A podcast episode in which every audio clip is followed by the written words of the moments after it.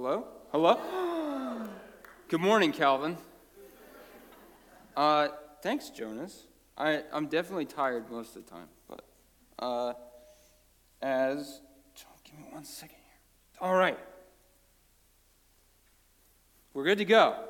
Okay, my name's Caleb, and I'm going to be, uh, I've been asked to preach today, and um, I'm the youth intern here at First Baptist Church. And I was also told I can do whatever I want. So before we kick this thing off with XYZ versus the youth group dodgeball, I want to share a little bit about. I'm kidding, we're not doing that. You, you guys can rest easy. I want to share a little bit about who I am and why I do what I do with the youths and a little bit of my testimony. So, I was born in California to two awesome parents and before you guys get up and leave, I know how some of you feel about California. Let me finish, okay? Um, a little while later, we moved back to Prineville, because my parents grew up here, um, when I was about six years old. And we started going to church here at First Baptist Church Prineville. So I've been going here a long time. Um, and growing up the way I did, I was really familiar with God and Jesus and the culture and the terminology surrounding that. So at a young age of 10, uh, I decided I wanted to give my life to Jesus. Now, a 10 year old can't fully grasp what uh, giving their life to Jesus really entails the sacrifice and the commitment, but I still think this was a really important step in my walk with Christ. So, about three years later, um, I started attending youth group here at First Baptist, and I really think that that's when Jesus started to pour gas on the fire of my faith. And about two years later, I went to youth group one night, and at the end of the night, me and my friends got a talking to by uh, Liz Myers. You might know her. Um, and she's the daughter of Dr. Noah. And the talk was not a good one. Um, it went something like either quit being selfish and start loving people or don't ever come back. And this was one of the most terrifying moments in my life to date. Um, However, anyone who knows Liz knows exactly what I'm talking about. If you don't, look forward to when you get to have a talk with Liz. Anyways, looking back, it was a really impactful moment in my life because this began a new chapter in my walk with God. A little while after this talking to, um, I was asked to join the leadership team for youth group. And in this group, I got the opportunity to get discipled with Jonas and some of my other friends, Alive and Caden, if you know them, by Liz and AJ, um, who were leading the youth group at the time. And I believe that Jesus used this time in my life to teach me how to love other people and love my peers and youth sacrificially the same way that he loved me. And I got the privilege of being on this team all through high school, and it really changed my life. I think it's where I learned how to serve the kingdom and how to love people the way Jesus wants me to. Um, it was a few years later, um, this would have been summer my, after my junior year in high school, I got the opportunity to go to a camp where my dad was the guest speaker for another youth group. And got the opportunity to simply sit and watch this youth group operate. Like, I didn't have to help, I didn't have to be involved. So I was sitting watching, and I noticed how dedicated these leaders were to loving these youth and how they just wanted them to know Jesus. And it was the same dedication that my leaders had shown me and that had really shaped my walk with Christ. Before I went to this camp, and that kind of blew my mind. So I was like, wow, this is awesome. Um, and before I went to this camp, like, I went there because it's summer after my junior year. I'm kind of like, what am I going to do with my life? At the time, I had a girlfriend. I was like, I'm going to marry that girl. I'm going to finish my associate's degree. I'm going to be a contractor and have a family. And it was at that camp that, for the first time, I really felt God say, I want you to do more with youth ministry. I remember sitting there and praying about what God wanted from me. And I mean, before I was like, you know, I'll probably be like a youth group leader in high school and college, and I'll be like really cool because I'm young. Then I'm old, I'm done, you know? And I was sitting there, I was like, okay, God's really using these leaders to change these kids' lives. I felt like God was telling me we could do more here. We could do more with the kids in this town and we could lead them to Jesus. And I felt like he was telling me he wanted me to be a part of that. So I remember driving home from Idaho, where the camp was, and I whipped out my phone and I texted Eli, who was the youth director at the time. I was like, I want to lead games. tonight because we were going to be back for youth group. And he was like, all right, you're leading games. And I led games, and I like went all out. And I remember I was like, that was awesome. And that just like flipped the switch for me. And Eli started teaching me more. He was giving me the opportunity to teach youth group.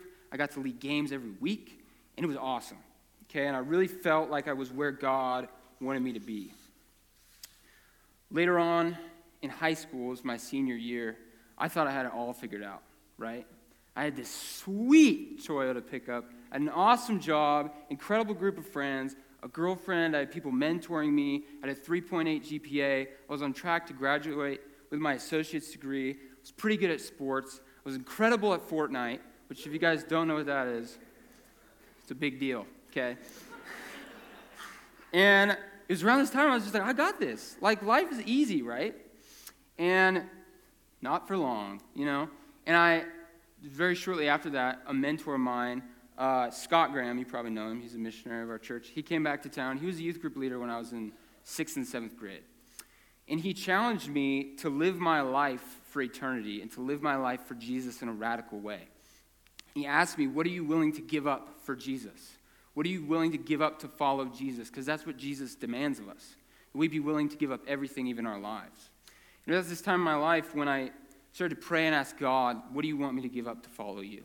And this led to me giving up things like the music I listen to, the clothes I wear, my money, where I spend my time, who I hang out with. And every time I gave something up, it was like a level up. Like me and God got tighter. And I was like, This is awesome. And I just remember at this time continuing to pray. And I was like, Okay, God, what's it going to be next? Is it going to be the, uh, the girlfriend?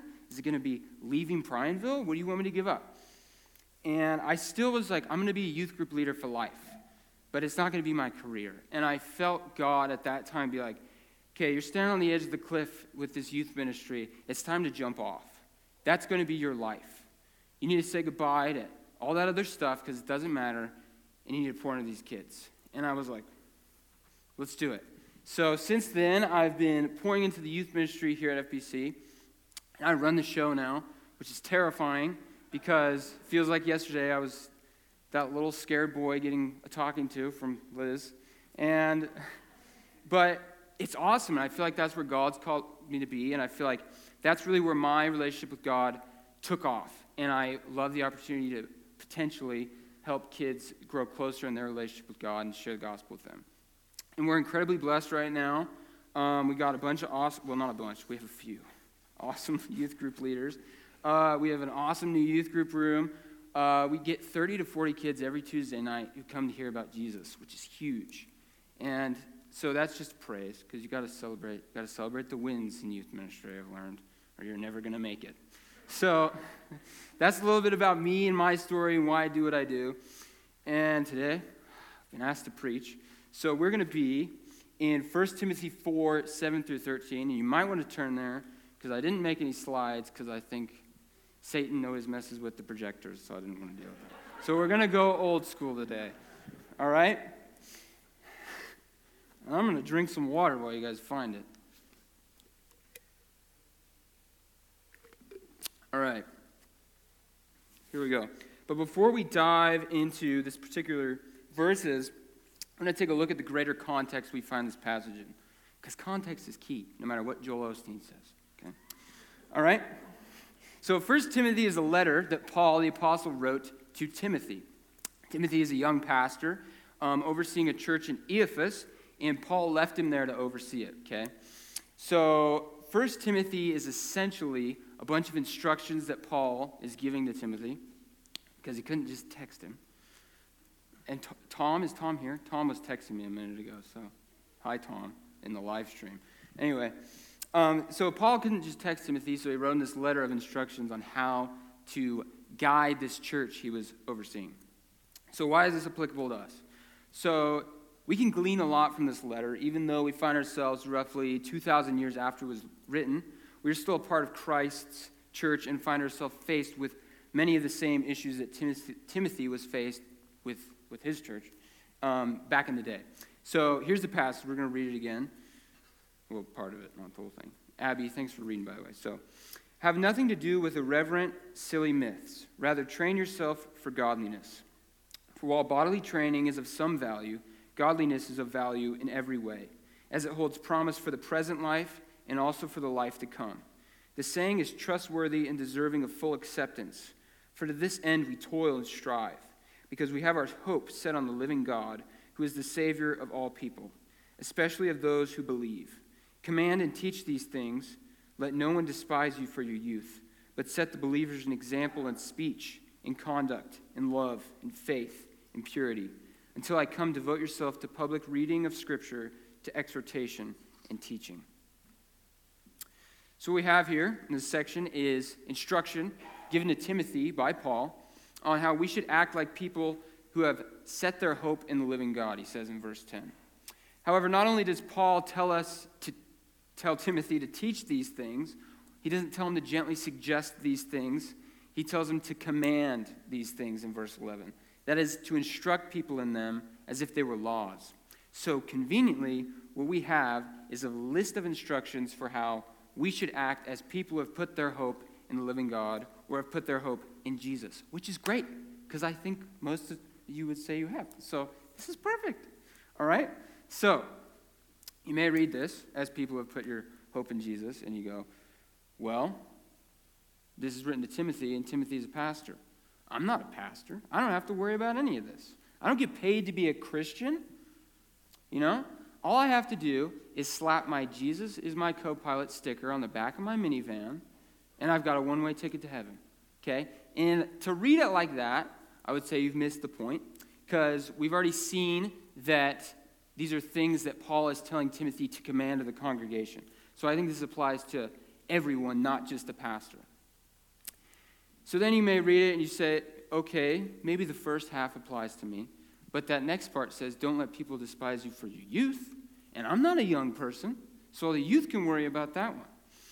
But I think that's also miss the point of what Paul is trying to say. I think what Paul is actually trying to say is to lead by example. Anyone in this room who has ever led anything knows, like whether it be at work, at school, at church, or just on the playground, knows that the only way to effectively lead people is to lead them through example. So I think what Paul is really trying to say here is hey, don't only command, don't only command that people do these things, but do them yourself. So that people will see that you mean what you say through your actions, right? And I think what he's also saying is that if people are going to say that they have put their hope in the living God, then they better act like it, right? So let me give you an example. If I was to lead youth group by every time Matt Fisher gets up to teach, I throw stuff at him and scream the whole time. What would the kids do? They'd throw stuff at him and scream the whole time, right? But if I led them by listening to Matt respectfully, then they would think, oh, maybe I should listen respectfully. Or if I led the youth group leaders, because I have to lead the old people too, which is also scary. Um, and I was like, all right, I want you guys to show up every Tuesday, 30 minutes early. I want you to be prepared. And I didn't even show up to youth group. They would probably think it was totally fine to not show up to youth group or not show up prepared, right? And we can even look to Jesus when we want to talk about leading by example. Jesus led by example. He, obey, he tells us to obey God, and he obeyed God to the point of death on a cross. He tells us to love the least of these. He went around the whole time loving the least of these, right? So, Paul is not just saying that the young people should lead by example, but that everyone who claims to have put their hope in the living God should lead and also live their lives by example. So I'm going to proceed with the understanding that these commandments Paul gives Timothy to give to the congregation apply to all of us, young and old, whether we're the pastor or just a member of the church. So, first, what's the first thing Paul tells us to do there in verse 7? Paul's first instruction to the people who follow Jesus is this have nothing to do with irreverent, silly myths. So, what does Paul mean by this? Well, this is not the first time that Paul warns Timothy about this. In chapter 1, he says, Part of the reason you were left there at Ephesus is in order to keep people on track to make sure that people keep the main thing the main thing because the congregation will devote themselves to things of this world, things that are not Jesus. So part of Timothy's job here is to make sure that they don't chase after things that don't really matter and set their eyes on Jesus. And to not get distracted by whatever it may be politics, money, conspiracy theories, cars, whatever it is. Paul's first commandment as people who follow Jesus is to keep our eyes on Jesus and not get distracted by the things of this world. Paul's second commandment in that second half of verse 7, we'll call it 7.5, is to, rather train yourselves in godliness. Rather than devoting yourself to things of this world, train yourself in godliness. Why? Because if we truly believe in the gospel, that Jesus came to save the lost, and that one day we will be with him in his new creation, and that sickness, death, disease, and justice, it's all going to be done, and will be defeated, and that our king will reign victorious and make all things right, then our lives in this present momentary reality better reflect that, right? Someone give me an amen. Yeah. now, sometimes we find ourselves in a place where we don't think we need to work at our relationship with God, right? That's just going to happen. God's going to take care of it. We find ourselves wondering why God won't make us happy or joyful, or we're not really feeling it right now. Now, maybe that's because we won't put in the work or the training required, because the relationship goes both ways. Anyone who's been in a relationship knows this. In order for anyone to get out, anything out of it, you both have to put into it. Now, Paul uses the example of bodily training. Anyone in here who has ever exercised on a regular basis knows that most days you do not want to get up and go to the gym and lift weights. You do not want to step outside and go for a run. But if you only work out when you feel like it, you're never going to make any progress. And the same thing applies to your relationship with God. There are going to be days you don't want to get up and read your Bible. There's going to be days you do not want to get up and go to church. There's going to be days you don't want to pray. You're going to be days you do not want to love people. But just like exercising or any relationship, your relationship with Jesus requires dedication and sacrifice and commitment, just like exercising. But the encouraging thing is, is that even when we don't show up, Jesus is always going to show up. He is always willing to invest in us. He is always ready to talk. He is always willing to help you train. You just have to be willing to invest as well. Jesus is not going to make you show up, but he's always going to be there. He's the ultimate gym partner, right? However, this training, this investiture, is not like bodily training in that it's not only good in the here and now, Paul says, right? Because these bodies are going to waste away. This training, godly training in godliness, is going to last to the next existence, into eternity. And it's to this end that we toil and strive, Paul says in verse 10. We work and we train and we toil and we sweat and we cry and we bleed and we get up and do it again. Why? For the hope that when we get to the end, we will be able to stand unashamed in front of our King and he'll say, Well done, good and faithful servant. And so that people will know that we truly believe through our actions, through our training. So rather, train yourselves in godliness, because if we truly believe, if you and I truly believe in the gospel, Jesus came to save the lost, and one day we're going to be with him in a new creation then our lives in this present momentary reality better reflect that truth. That is to come in Jesus' eternal reality. And that's why we train. So, all that other stuff, right? All those other things that distract you, they can't go through the door with you. So, like we heard last week from our lovely father in Matthew, right? Treasures in heaven, baby. It's what my mom's always telling me. Anyway. So, why? It doesn't make any sense that if we really believe that, that we would spend so much time chasing after things that are not going to last. Now, when I was writing this sermon, the, when I started to write it, the whole point was to look at how youth should fit in to the church, how youth should follow God, and how we as older believers should treat the youth, right?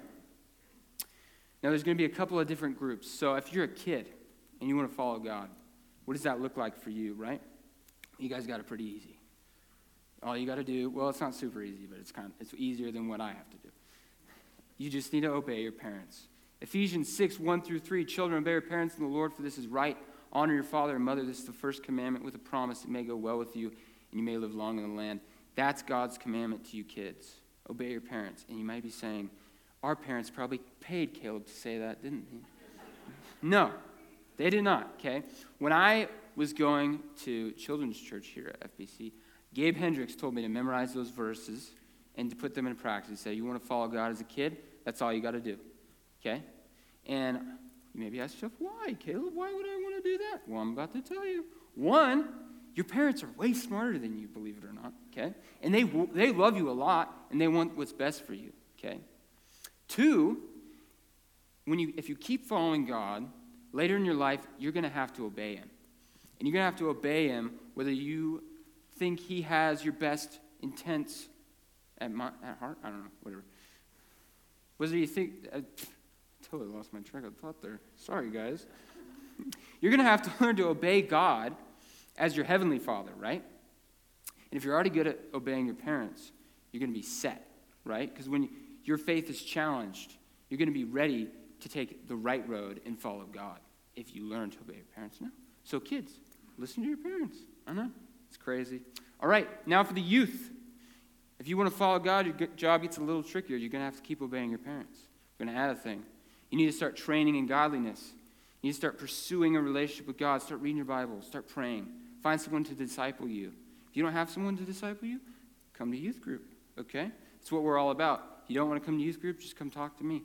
Grab a leader, grab Matt, grab Jonas, grab Jen, grab Heidi, okay? Because life gets a lot harder. And now is your opportunity as a youth to build your house, your relationship with Jesus on the rock, right? Before the storm comes, before life gets nuts. So that your relationship with God is going to last. So start training now before life gets hard. Now, for the adults, you probably, most of you probably don't need to listen to your parents anymore. I, am going to keep listening to mine because I like it. But you do need to persist in training because what happens when you stop training? You're going to get out of shape. And you don't want your relationship to Jesus to be out of shape. That's ridiculous. So, our job, I'm going to say, is the trickiest of all. Because I think whether we realize it or not, we're all charged with leading by example. We are all an example to someone younger than us, be it your sons, your daughters, your grandkids, your little brothers, your little sisters. And they're going to look to you to show them how to live their life and to show them how to follow Jesus. So, first, if you're going to claim to follow Jesus, then you had better reflect that in your life, especially when you know that there are young people who want to follow Jesus watching. Because how can I expect the guys I'm discipling to come to church or read their Bible or give up things for God if I won't even do it? it Doesn't make any sense. So we are all charged with setting an example. Secondly, when it comes to treating the youth, that was reason one how you should treat the youth as an old believer, by the way. Second point, um, I would urge you to invest in the youth. The youth are the future of God's church right? We're all going to die eventually. Hate to break it to you. And if there's no youth to take over, it's not going to be great. So invest in the youth because they're the future of the church. We have 30 to 40 kids on a Tuesday night. We have a whopping four leaders, okay? That's an awful ratio. Ask Matt. He's a math teacher, okay? It's a bad ratio. There are kids who show up every Tuesday and they want to hear about Jesus. And I cannot disciple them all, okay? So invest in the youth. If you feel God, I'm giving you an opportunity right now. If you feel God pull on your heart today to invest in the youth, come talk to me. If you don't feel God pulling on your heart, come talk to me anyway, because we are desperate. okay? So that's what I would leave you with. Invest in the youth. And that's all I got for you today. Did I go too fast? That's fine. All right, we're good. All right, so I'm going to pray for us. The band's going to come back up. And uh, thanks for listening to me. Hopefully, it wasn't scarring. Hopefully, I get to talk again someday. Oh, yeah, hold on.